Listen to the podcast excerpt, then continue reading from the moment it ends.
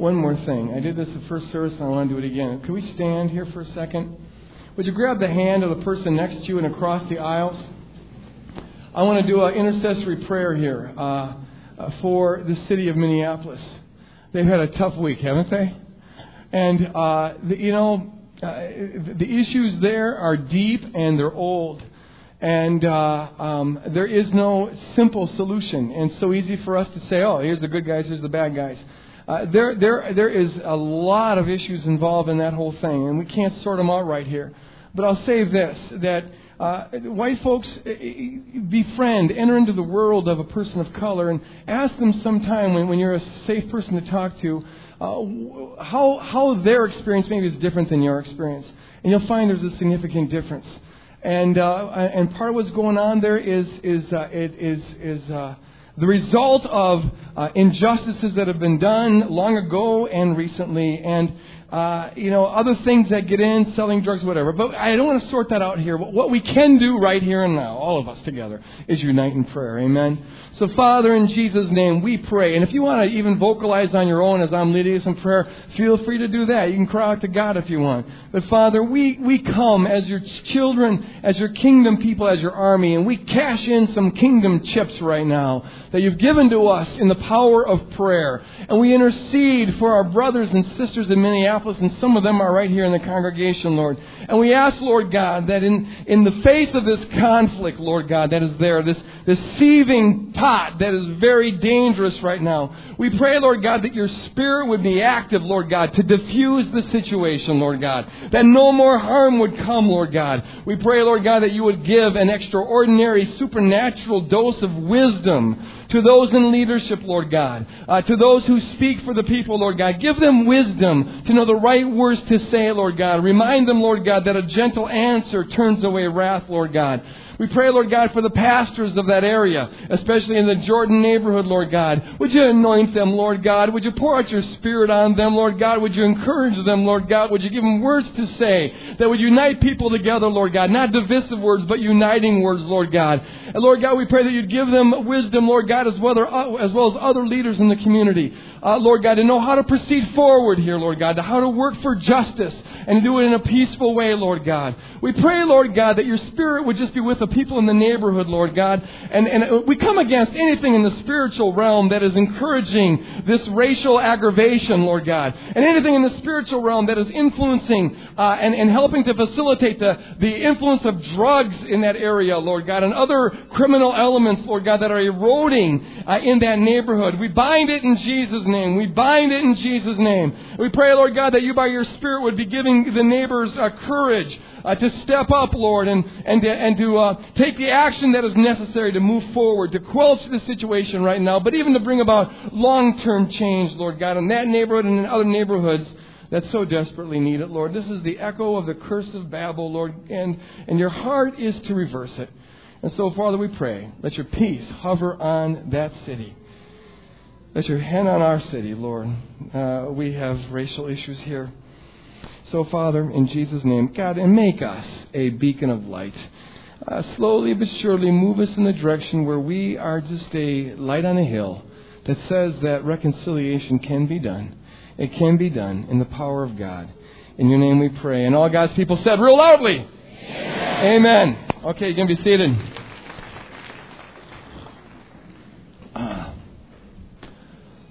I um Never got to my sermon in the first hour. Uh, didn't happen. I, I began to sense as the more as as I got up this morning that that might happen. So uh, I have a really good sermon on the distinction between judgment and discernment, and and I want to continue that series. But I suspect that this that this service will be like the previous one, uh, and uh, I will have to put that off until next week. I uh, want to begin. I, I, just really am open to the Spirit moving here. Uh, but I want to tell you a little bit about uh, the trip that Shelley and I had to England.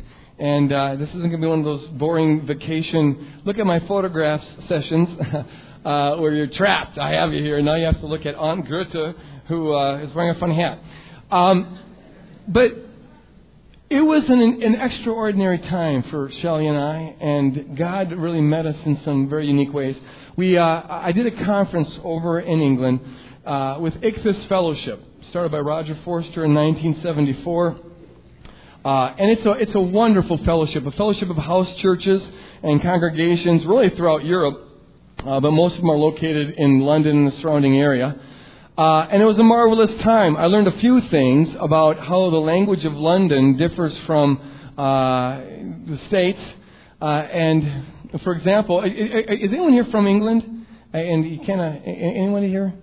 Uh, I don't. I guess we're all just Americans here. Well, you, then you won't get this. But at one point in the sermon, I said, you know, Jesus was was kicking out a, a demon, but it didn't come out right away. And he said, this kind doesn't come out through except through through uh, uh, prayer and fasting. And I said, apparently it was a real tough bugger, and, and that took some real, you know, intercession.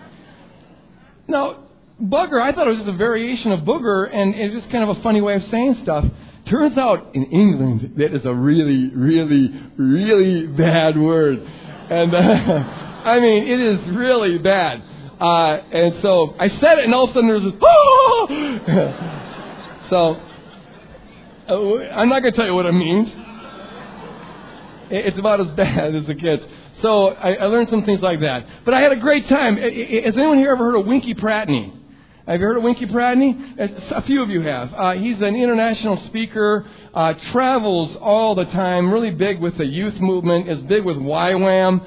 Uh, he's written some, some, I think, very important books on revival and on the nature of God. Uh, he has uh, been for 40 years an advocate of uh, openness theology and warfare theology, and he's really into chaos theory and fractals. And I've been wanting to meet him for about 15 years, and he was invited to this conference too, and he and I were the, the guest speakers. And we had a blast. He is a sort of a, a little kid with a genius brain, with a lion's heart, and a passion for Jesus Christ, and he's out of control. A 58 year old guy. He's just, he's just, he's just, we had so much fun. Uh, Roger Forster, uh, the, the founder of, of this movement, I have had all my life, uh, this is the major caveat in my education. I never was mentored by anybody. I didn't even know you were supposed to be mentored by anybody. I didn't know what I was missing in not being mentored by anybody. Uh, sometimes people would ask me, who are the most influential people in your life? And I could give you books, I could give you, you know, dead people, but I never had a living person that I was like trying to just learn from and stuff. And Roger Forster is the first person in my life where instantly I, there was like, oh, I want, I want to be around him. I want to learn what he's got to say. I, I want to, I aspire towards that. And it's really cool. So we're having kind of a long distance mentoring relationship. Uh, he's a real man of God. The, the, the, whole movement there. Once a year, they get together, all the churches that are associated with Ichthus, and they, they, they go out in these beautiful campgrounds, and they all pitch tents, and they have a tent meeting, and they have seminars in tents, and, and, and uh, there's thousands of people get together. It's kind of a Christian Woodstock sort of thing, mini, mini version of it. And the spirit of the fellowship was so refreshing. Um, the power, you could smell the kingdom just like you can here. There's a, there's a, there's a, uh, I'm speaking metaphorically, but there's an aroma to the kingdom, a freshness to the kingdom, a vibrancy to the kingdom. Yeah, it's all over, and, and it's just so refreshing. And that's what we had there. There's a, a ton of love without judgment there. Uh, and the fellowship was so free and uh, so encouraging.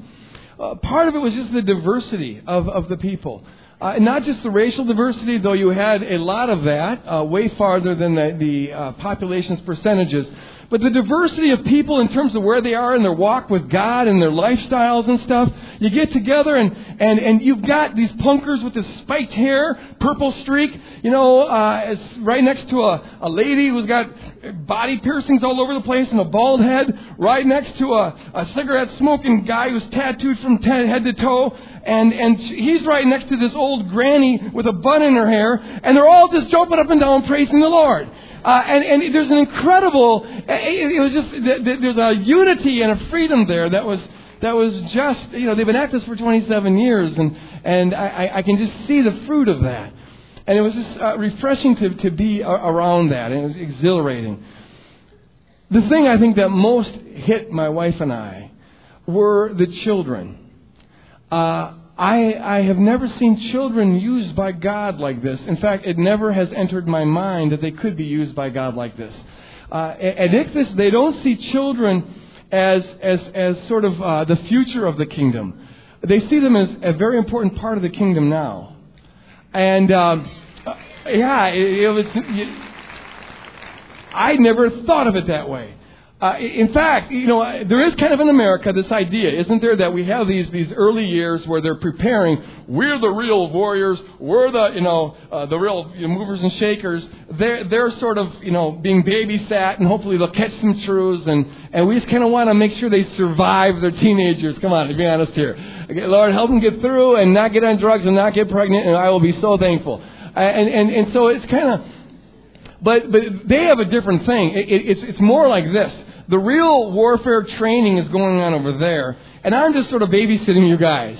Well, you know, uh, uh, the kids need someone to take care of their parents while they're getting trained. Uh, it's a total, it's a total switch because the thinking is this. You know, they're a lot more open to change than you guys are. I got a harder job. You know, when you're young, your mind's open. We're all old fogies and we're pretty set in our ways and the Holy Spirit's really got to chip away there. But you got some drastic change going on over there. So they they, they, they have an incredible emphasis on children and, and uh, uh, integrate them into a lot, a lot of the uh, adult activities. The kids are empowered to do stuff. I've never seen this before. Uh, I'll give you a couple of illustrations. I'm sitting in the middle of a courtyard, standing in the middle of a courtyard one evening about 10 o'clock. Children's church or youth church lets out. And, and three boys run across the courtyard and they're racing one another. One of them's behind the other two. And I just sort of make a little comment, oh, better hurry up, they're going to beat you. You know, just having fun. I'm, I'm just standing out there. And uh, the, the, the boy gets to the end of the courtyard, turns around, comes back to me, and says, you know, with this strong London accent that I can hardly understand, uh, he says, so, would you mind if I prayed for you? He walks back there and says, well, would you mind if I prayed for you? And it's like, no, no. Uh, I, I'm just dumbfounded. And, and he goes, Well, I'm not really good at this sort of thing, but, but I'll give it my best, but I think I am supposed to pray for you. And I said, You know, son, look at you're great. There's no way to be bad at this kind of thing, and you're hitting it out of the park right now, all right? So he lays his hand on me and just starts saying, Lord, bless this man, bless this man, and help him have a really, really wonderful life. Lord, be with them. And I'm just like, oh, getting, I'm getting slaughtered as this kid's praying for me. Then he starts to cry. And I said, you know, I asked him, I said, well, what are those tears about? But he couldn't tell me because he was just sobbing like this. And I said, do you mind if I pray for you? And so I began to pray for him. Here we are in this courtyard, and I've been praying for him. And, and now he just really begins to cry, and I begin to cry. And I, I have no clue what's going on here. But it, it was just a thing of beauty. It was like it, that, that, that, a, that a nine-year-old boy would feel empowered to come up to me, uh, you know, the, the speaker at this camp, and just say, do you mind if I pray for you? Oh, I love that. They had a, a, a man who was there who had a crushed arm. He had a brace uh, all over his arm. He had spikes going through it. You know, it was just really in bad shape. I don't know what happened to it, but it was just really a nasty thing. And, and at one point he had mentioned to a, a bunch of people apparently that he hadn't been able to sleep really for about 18 months. He'd go an hour at the most and then wake up because of the discomfort, the pain or whatever. And, and so he's kind of being tortured by, by sleep deprivation a little girl, an eight year old girl, came up to him and, and said, You know, sir, would you mind if I prayed for you? I want to ask Jesus to help give you a good night's rest. And the guy was kind of like, you know, I've been prayed for so many times by adults and it hasn't worked. But you know, to to encourage this little girl, I'll let her I'll let her uh, pray. He testified about this, you know, the next night. The, the little girl prays for him. Oh, Father, give this man sleep. He's so tired, and he, he just needs some sleep. The guy the next day got up in the middle of the big meeting and just said, I want you to know last night, for the first time in 18 months, I slept through the night. I got nine hours of sleep and I didn't wake up once. You know, it's, praise God. The same thing happened the next night.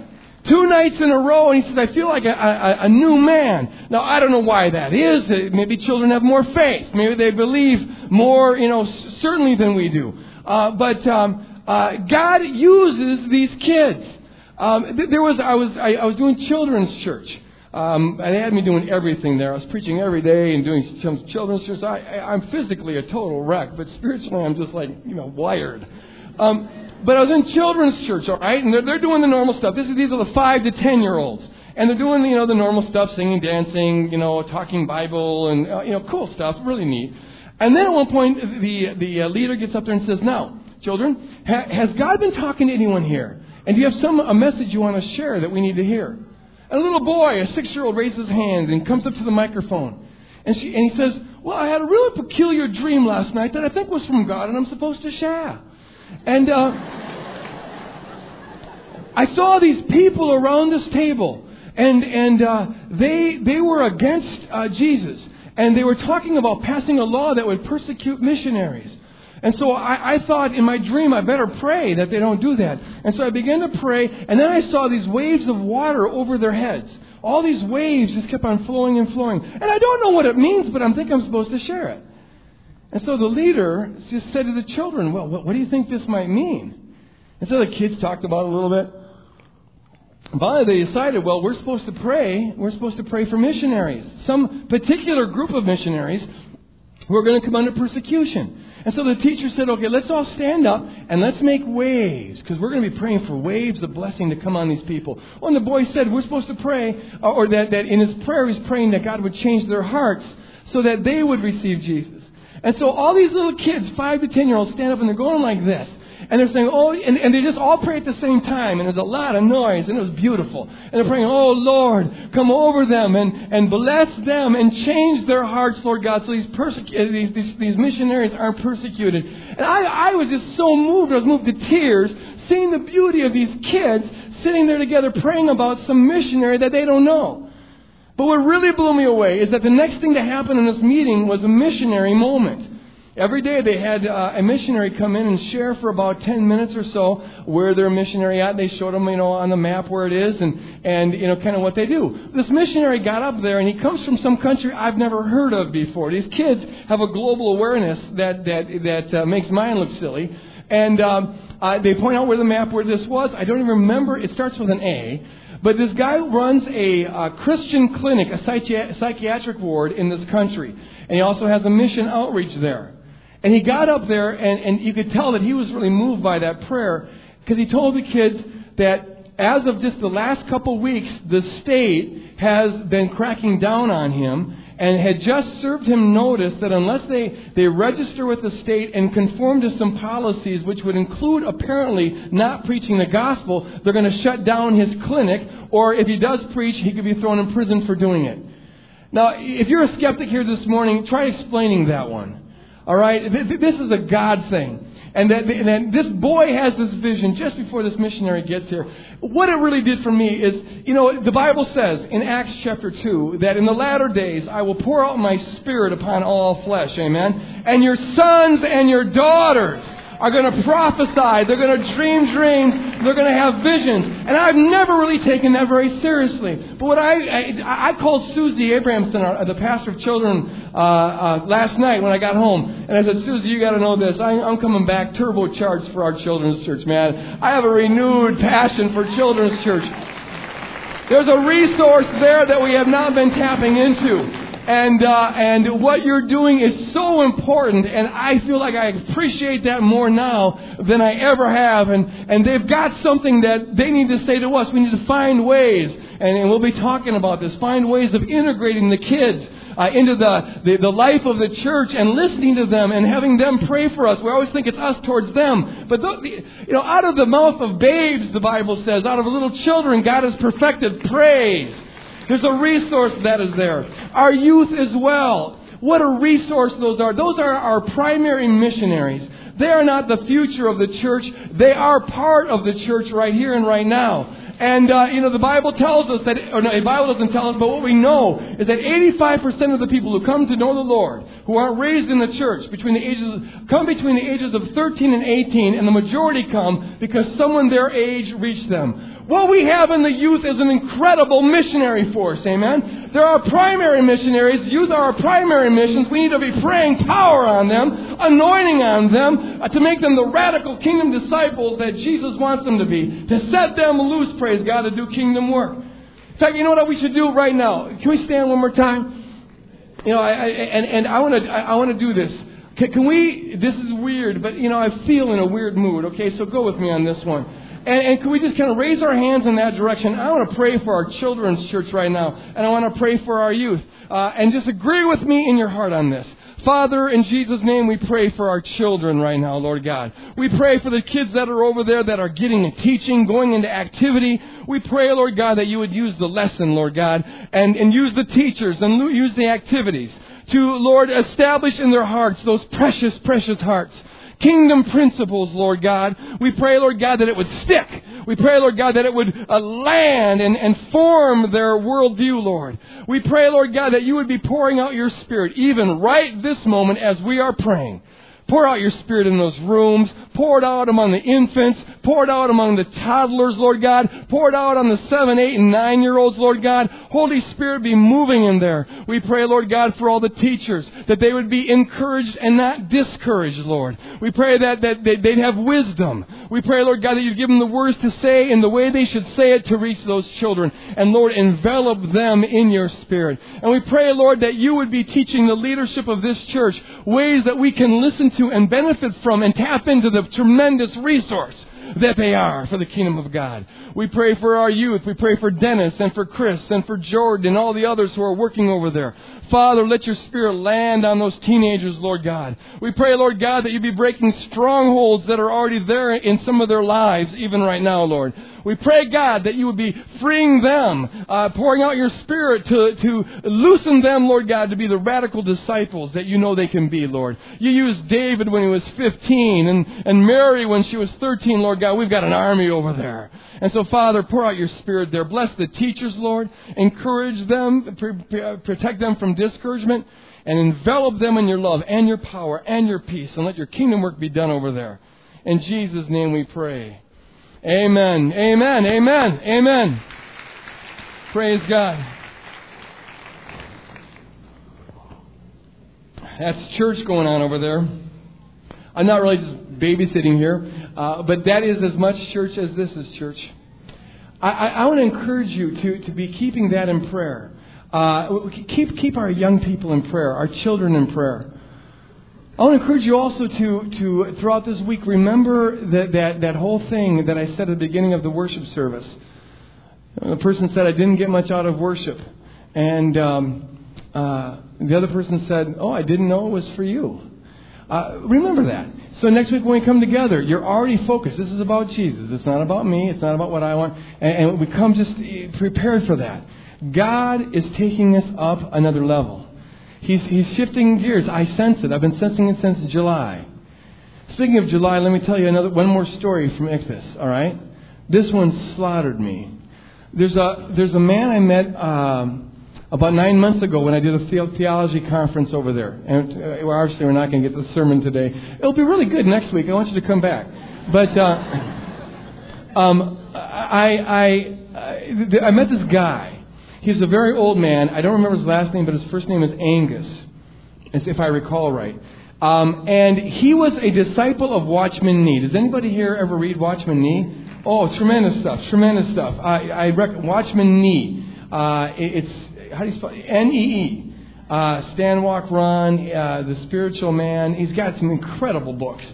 Um, this is the man who was, a, and most of those books were written while, while Watchman Nee was imprisoned in China because he uh, led uh, the Chinese church in the 30s and uh, was put in prison for, for years and years and years uh, and tortured and other things. He wrote these books and uh, some of them had to be snuck out and other things like that. This is the man who was his primary disciple who translated them into English. Now, and, and, and I, I, want you to hear what I'm going to say right in the spirit in which it's intended. Um, because th- this just blew me away. He's been very ill lately. In fact, he's now passed away. And but before he died, uh, Roger Forster, the founder of Ichthus, and his wife Faith visited him because they were, he was a part of the Ichthus movement. And they were longtime friends. So visited him uh, while he was dying, and um, as he was dying, eh, because of the pain, I guess it was cancer. Uh, they they used uh, you know morphine and stuff, and so he'd go in and out of consciousness but whenever he was conscious and he'd have moments of incredible lucidity, he, he spent it praying, uh, doing intercessory prayer. And this is the part that killed me. Roger and Faith said he was praying for me. He'd be doing intercessory prayer for me. Uh, because he, he, was, he, felt like there was a, a war going on, uh, and that the devil wanted to get to me, and he felt like it was important that the message uh, that I am writing about in, in my books gets out. And so, as he's dying, he, he's praying for me, and this is throughout July. Do you remember what was going on in July? Do you remember what was going on in July? And this this just blows me away. It blows me away for a lot of things. First of all, to know, see, here, well, I'm going through this. He didn't know anything about that. He didn't know, have a clue. If you're a skeptic here this morning, you explain this one. Some guy in China on his deathbed is praying for me. Uh, while I'm, I've got can- skin cancer, and the doctors I think it's dangerous, and our whole church is going through warfare. This guy on his deathbed is doing intercessory prayer. But it also just, I can't tell you how it humbles me that a man of God of that caliber is, is, is praying for me, using his last breath, praying for me. Uh, I I feel like you know, I, I, I, I don't have the words. To, I feel like Private Ryan when the, when, the, when, when the one guy, when Tom Hanks' character says, earn this. You know, after all these people gave his life to find him. It's like, how do I, you know, it has, not in a condemning way, but in a, but in a convicting way. Here this man of God is praying for me. It's like, I don't, I don't even know what to do with that. But the very example of it is, is convicting a man of God who most people when they're dying they're worried about something other than a person i met him one time for about 10 minutes he's dying and because the spirit of god led him he's praying for this person that he only knows has met one time for 10 minutes and his last breaths are spent praying that way. That's not your ordinary way of dying is it it, it just blows me away. That evidence is so much a heart that is so formed and shaped and molded over years by kingdom values. A man who just walks with God, where every breath and every thought is done in obedience to Jesus Christ. And what that does to me is it, it just sort of holds up a mirror. And I'm not, uh, the devil could get on this and really kind of drive me into the ground with it. But God wants to say, no, Greg, just learn. Just, just learn from this. You know, I got you covered for one thing. There's a person over in China you don't know about who's going to be covering you in prayer while he's dying. But the other thing is just the sheer example of it. It's like, man, uh, uh, that kind of life is something I would aspire to. I, I can hardly dream of being in that kind of state, but it's, a, it's a, the state of mind of a Jesus who spends one of his last prayers pray, praying, Father, forgive them, they know not what they do. Or Stephen in the book of Acts, as he's being stoned by people, rocks being thrown at him, he uses one of his last breaths to pray, Father, forgive them, they know not what they do. Here this man of God is racked in pain, and he's praying for a guy that he only met uh, for 10 minutes uh, nine months ago, but the Lord is telling him the person's in trouble, do some intercessory prayer. That is a heart that's shaped by the kingdom of God. That is a mind that is shaped by the kingdom of God. That is a life that is shaped by the kingdom of God. And what it does for me, I really think sometimes the most convicting thing you can ever do for others is just to live a godly life. Uh, just seeing that kind of a life, what it does for me is it, it highlights in my own life how much flesh there is. Not in a condemning way, the devil would do that, but in a learning way how much flesh there is, and it's highlighted in my mind how much flesh the, the, the church in general has. Flesh is about the, flesh mindset is the mindset of the fall. It's the mindset of this world. It's the pattern of this age. It is the old self. It's that mindset that, that puts yourself at the center of the universe. And all that you see and all that you think and all that you hear is filtered through yourself. And, and you are the center of gravity and everything gravitates towards you. We all are polluted with this. This is the old self. It's not your essential nature, because your essential nature is to be conformed to the image of Jesus Christ. But this is the old self. It's the dead self, which in principle has passed away, but it still lingers because we still hold on to it. It is that self that says, What's in it for me? What's in it for me? Do I get it my way? What about my rights? See, it's that, it's that whole, that whole mindset. Totally in contrast to that. And see, that mindset, that mindset can't understand the kingdom. That, to the extent that you're polluted with that mindset, that the kind of life that would, would, would uh, die and with his last breath praying for somebody that they don't even know, it, it, it's foreign to you. It's, it, the whole kingdom is foreign. You can't even really, uh, to the extent that you're conformed to the flesh, uh, you really can't even desire that kingdom. It's, it's foreign to you. But see, the opposite of that is the Spirit of God. It's the Spirit of the kingdom of God. And the Spirit of God, the kind of spirit that I see in Angus, is, is the spirit that, that says, you know what, it's not about me, it's about God. And it's not what I want, it's what God wants. And the center of the universe isn't me, it's God. And all things gravitate towards God. You, you have a Copernican revolution. Instead of everything revolving around you, everything revolves around God, and you're part of that everything. Where your heart and your thoughts and your decisions and your values are done with a focus on God. And it gets formed in you to the point where you become like an Angus, where every thought is taken captive to Jesus Christ, and, and uh, uh, every breath is taken captive to Jesus Christ. And see, here's the thing. The only way to get to the kingdom stuff, the only way to get to the spirit stuff, is to die to the flesh stuff. Amen? That's why the Bible says, crucify yourself. That, that me centeredness, that self centeredness, that's what's in it for me. How can I live life as convenient as possible, getting as much stuff as possible, you know, feeding myself as, as much as possible? It, that whole thing has got to be crucified if we're going to walk in the Spirit, walk in the kingdom, understand the kingdom. And here's the thing the irony, the paradox is this that when you die to that self, now you find out your real self. Amen? When you stop, when you crucify the self that's always saying, What's in it for me? Then you find what's in it for you.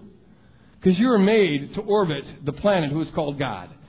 That, that, that you're made to have Him as the center of your life. You learn the upside down kingdom that says that, that, that when you lose it, you find it. And when you give it away, then you get it. And when you die to yourself, then you live to yourself. And it is to the degree that that happens in our life that we begin to move into a different zone. The kingdom zone. The Spirit of God zone. And now you begin to find that peace that passes all understanding. Trying to get peace in the flesh, you won't get it. Uh, crucify that, you get peace in the Spirit of God. Amen? You find out that joy that is unspeakable and full of glory all of your kingdom inheritance to the degree that that, that flesh mindset is there. It blocks the inheritance for being manifested in our life. But you take that old self, that self-centered self, that materialistic self, that narcissistic self that's conformed to the pattern of this age, and you crucify it on, on a cross, you put it aside, and now there is this rich inheritance, full of glory, full of joy, full of peace, full of power. That is what you were made for. That's what Jesus died for. The only way to it, the only way to it, is by putting aside the flesh. And here's the thing I can't talk myself into that, let alone talk you into it. Uh, we can't get a program for that. There's no way the coin can drop in the slot by anyone saying it the right way or any program pushing it the right way or, or anything like that. What we need is the Spirit of God flowing over us, baptizing us, waving over this place, con, uh, confronting our lives. Amen. We we need so badly to be hungry for God, for God to show up, to change us, to mold us, to make us, to break us, to let to help us let go of that old self and to grab hold of the Spirit of God. We need what the Bible calls the infilling of the Holy Spirit. You know what I'm talking about? The infilling of the Holy Spirit. Uh, you know the Bible. I, I gotta, I gotta start to wrap this thing up. But, but the Bible, a lot of Christians think that, that if you're a believer, then, then, then uh, there's, there's nothing else that needs to happen to you. But see, here's the thing. The disciples were believers after Jesus Christ rose from the dead, but Jesus said in Acts chapter 1, wait in Jerusalem till you receive the power from on high. All right? There was a power there that they, they hadn't had yet. Uh, they get that power in Acts chapter 2. And that's when Peter, the previous coward, stands up before a hostile audience and preaches this incredible message, and 3,000 people get converted. That's the power of the Holy Spirit. In Acts chapter 8, you look at that. Philip went to Samaria and preached there, and it says, it says in verse 12 that the people believed Philip. Uh, they received the gospel. They were baptized. They obeyed uh, the, the, the, gospel. Uh, Philip was doing miracles there. He was casting out demons there, and there was great joy in that city, it says in verse 16. And yet it says that they called the, the, the uh, John and Peter to come up from Jerusalem and pray for the, for the Samaritan Christians because they didn't yet have the Holy Spirit. See, they had a lot of good stuff going on, a lot of powerful stuff going on, really impressive, man. A lot of churches would be settled with that. But, but the, the, the, the disciples discerned that there was a dimension that was missing. Something's just not here yet. And it was that infilling of the Holy Spirit. So also Paul becomes a believer in Acts chapter 9, gets knocked off his high horse on the road to Damascus, but Ananias was called up to pray for him that he might receive the, the filling of the Holy Spirit. You see, it's like this. Every believer has the Holy Spirit. You couldn't be a believer without the Holy Spirit. The question is, you have the Holy Spirit, but does God have you? And see, it's like a, it's a picture of a cup here. Here's an analogy. A cup filled with water. It's filled with water, but it's also got a lot of rocks there. So it's not, it's full, filled up to the top with water, but it's not full of water. Take out the rocks, and now it can be just full of water. So it is, you have the Holy Spirit, but how much non spirit stuff is there? And what I'm talking about here is flesh. Flesh stuff, me stuff, my stuff, my way stuff.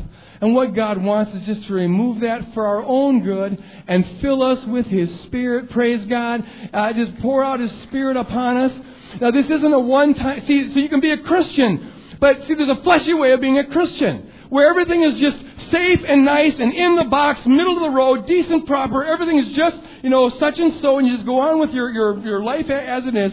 But God wants to just take us and shake us and make us and break us to be radical disciples of a radical kingdom. And when the Spirit of God, when you're full of the Holy Spirit and full of a fire, there's a wildness inside of you. There's a longing for that wildness in your heart, and you know it. You know, we find, we, most people find religion boring, and there's a reason for that. It's because it is boring. It's profoundly boring. Going to church, that's all there is to it. Give me a break. And I believe that a lot of the stuff we get involved in, a lot of affairs people get involved in, it's because they're looking for some adventure. They're looking for something wild. They're looking for something that will, you know, just kind of change their life. They're bored with the status quo. And the way they act on that impulse isn't good, but that impulse, that wild impulse is there for a reason. It's because you serve a wild God. He's a crazy God. He wants to grab hold of your heart. Amen. And people often ask, you know, what is the evidence of, of, of receiving the, the, the infilling of the Holy Spirit? You know, John the Baptist, some say, well, it's got to be tongues. But sometimes in the book of Acts it's prophecy, and sometimes it's vision, and sometimes it's dreams, and sometimes it's boldness. You can't pin it down to one thing, but I'll just say this. John the Baptist says that, that Jesus will baptize us with spirit and with fire. And I have yet to meet a person who got caught on fire and didn't know it. If you're on fire, you know it, and usually people around you know it. You know, you start kind of acting differently when you're on fire.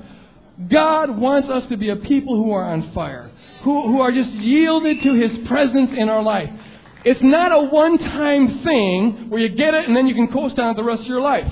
I don't want to hear any more testimonies from people who talk about their infilling 18 years ago and now you're leading a deadpan Christian life. It just doesn't cut it. Paul says in, in Ephesians 4, Quit getting drunk and start being filled with the Spirit. Acts 14, 18. It's an ongoing thing.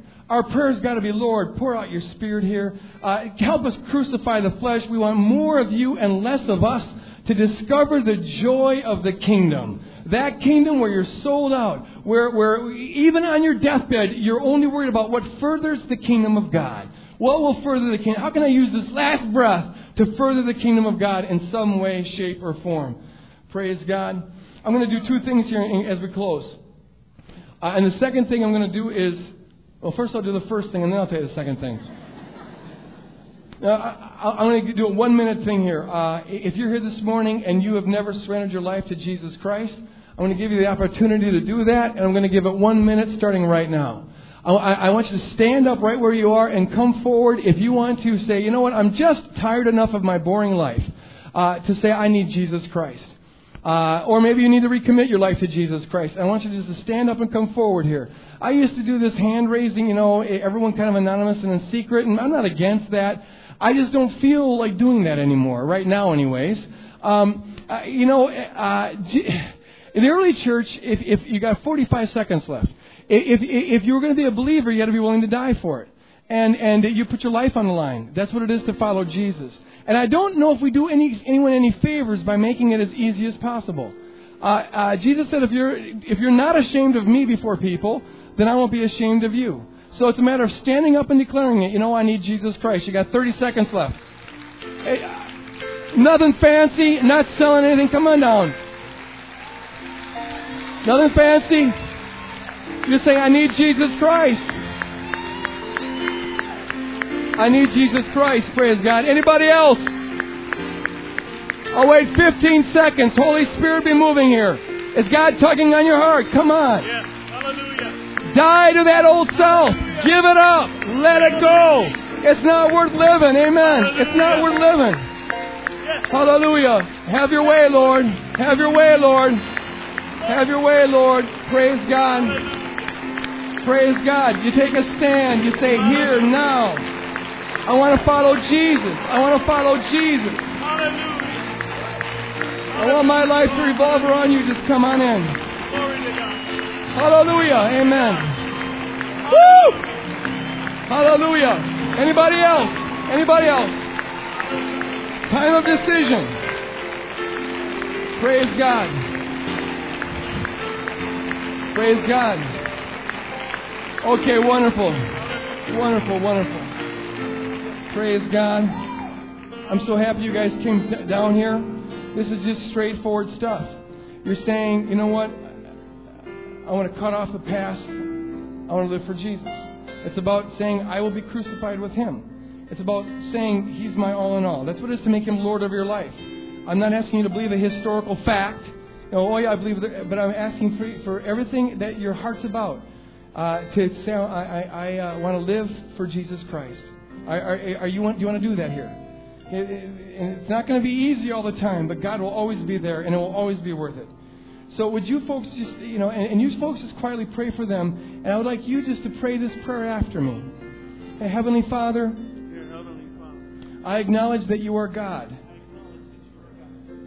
You are the rightful Lord of my life. And I confess that I have not acknowledged you as Lord. I've gone my own way. I've done my own thing. But I'm done with that now. I surrender all my life over to you. I believe that Jesus died for my sin. And so I ask you, Lord, to apply the victory of the cross to my life and forgive me. Have mercy on me. And then come and live within me. I need that power. I need that anointing. I want to be a radical disciple of yours. Let me pray with you. Father, pour out your Holy Spirit upon each of these people right now, Lord God. Fill them with your spirit and with your power, Lord God. Keep them from just mediocre church going religion, Lord God. I thank you, Lord God, that their names are written in glory. That, Lord, uh, that you have a, an incredible love for them and your reality is in them right now and that you forgive them. And now, Lord God, I just pray that they would be all that you know that they can be in Jesus' name. Pour out your spirit. Pour out your spirit. Pour out your spirit here, Lord God. Take them, Lord God, in every way, Lord God. They surrender to you, Lord God. Take out the stones, Lord God, and fill them with your spirit. In Jesus' name. In Jesus' name. And all God's people said, Amen. God bless you guys. Can I ask you guys to see that man right over there just for a second?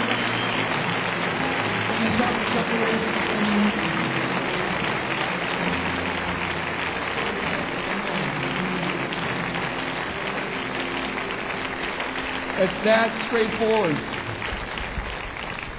No fluff and stuff. It's just who wants to die. It's that easy, you know. We make it so complicated. I'm going to dismiss us in prayer, but I want to do this. I want to ask the prayer team to come forward, and if uh, some pastors can and overseers can as well. And I want to invite you this morning if uh, um, you would like to pray for receiving the infilling of the Holy Spirit, the baptism of the Holy Spirit. I want you to come forward here. If you have children, please first go get your children and bring them in with you. We got to work as a team here, and some of those people have other obligations, and so we need to get our children, but bring them back in here. And um, we promise we'll be patient with them. And one of the things I loved about Ichthus is you had kids running around all over the time in some of the worship services, and no one seemed to care. Uh, and then parents dancing with kids is cool. We'll talk about that.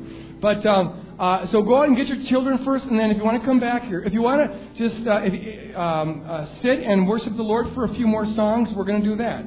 Uh, so, Father, we're officially closed now in Jesus' name. But as I pray, Lord God, that as we go out of here, we do it with an open heart, a hunger for you, that we want all of you, and we want to give you all of us, Lord. Father, help us to be a people who walk in the Spirit. Form us to be like an Angus, who even on our dying breath uh, are listening to what your word is and obeying you, Lord. It's such a lofty goal. We can't do it on our own. Father, by your Spirit, be moving us and shaping us and molding us in that way. In Jesus' name we pray. Amen. Amen. So eh, please, if you're going to stay here, go get your children and invite them to worship with you. At 1 o'clock, there's a TNT information session for those who are interested in that. I, I don't know the room, but we're going to serve lunch. So if you want to go to that, you can. Otherwise, God bless you guys. We love you. God is good.